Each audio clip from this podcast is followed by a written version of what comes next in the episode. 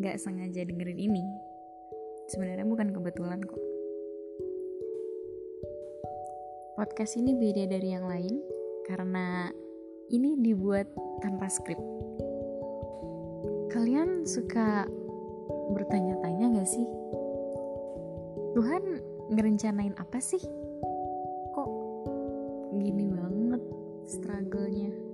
Prosesnya kok susah banget, menyakitkan. Uh, jawabannya, kalau nggak ada struggle, kalian nggak akan ada progres. Kalian nggak akan jadi kuat. Dan juga sesuatu yang indah biasanya dibutuhkan perjuangan. Dan aku percaya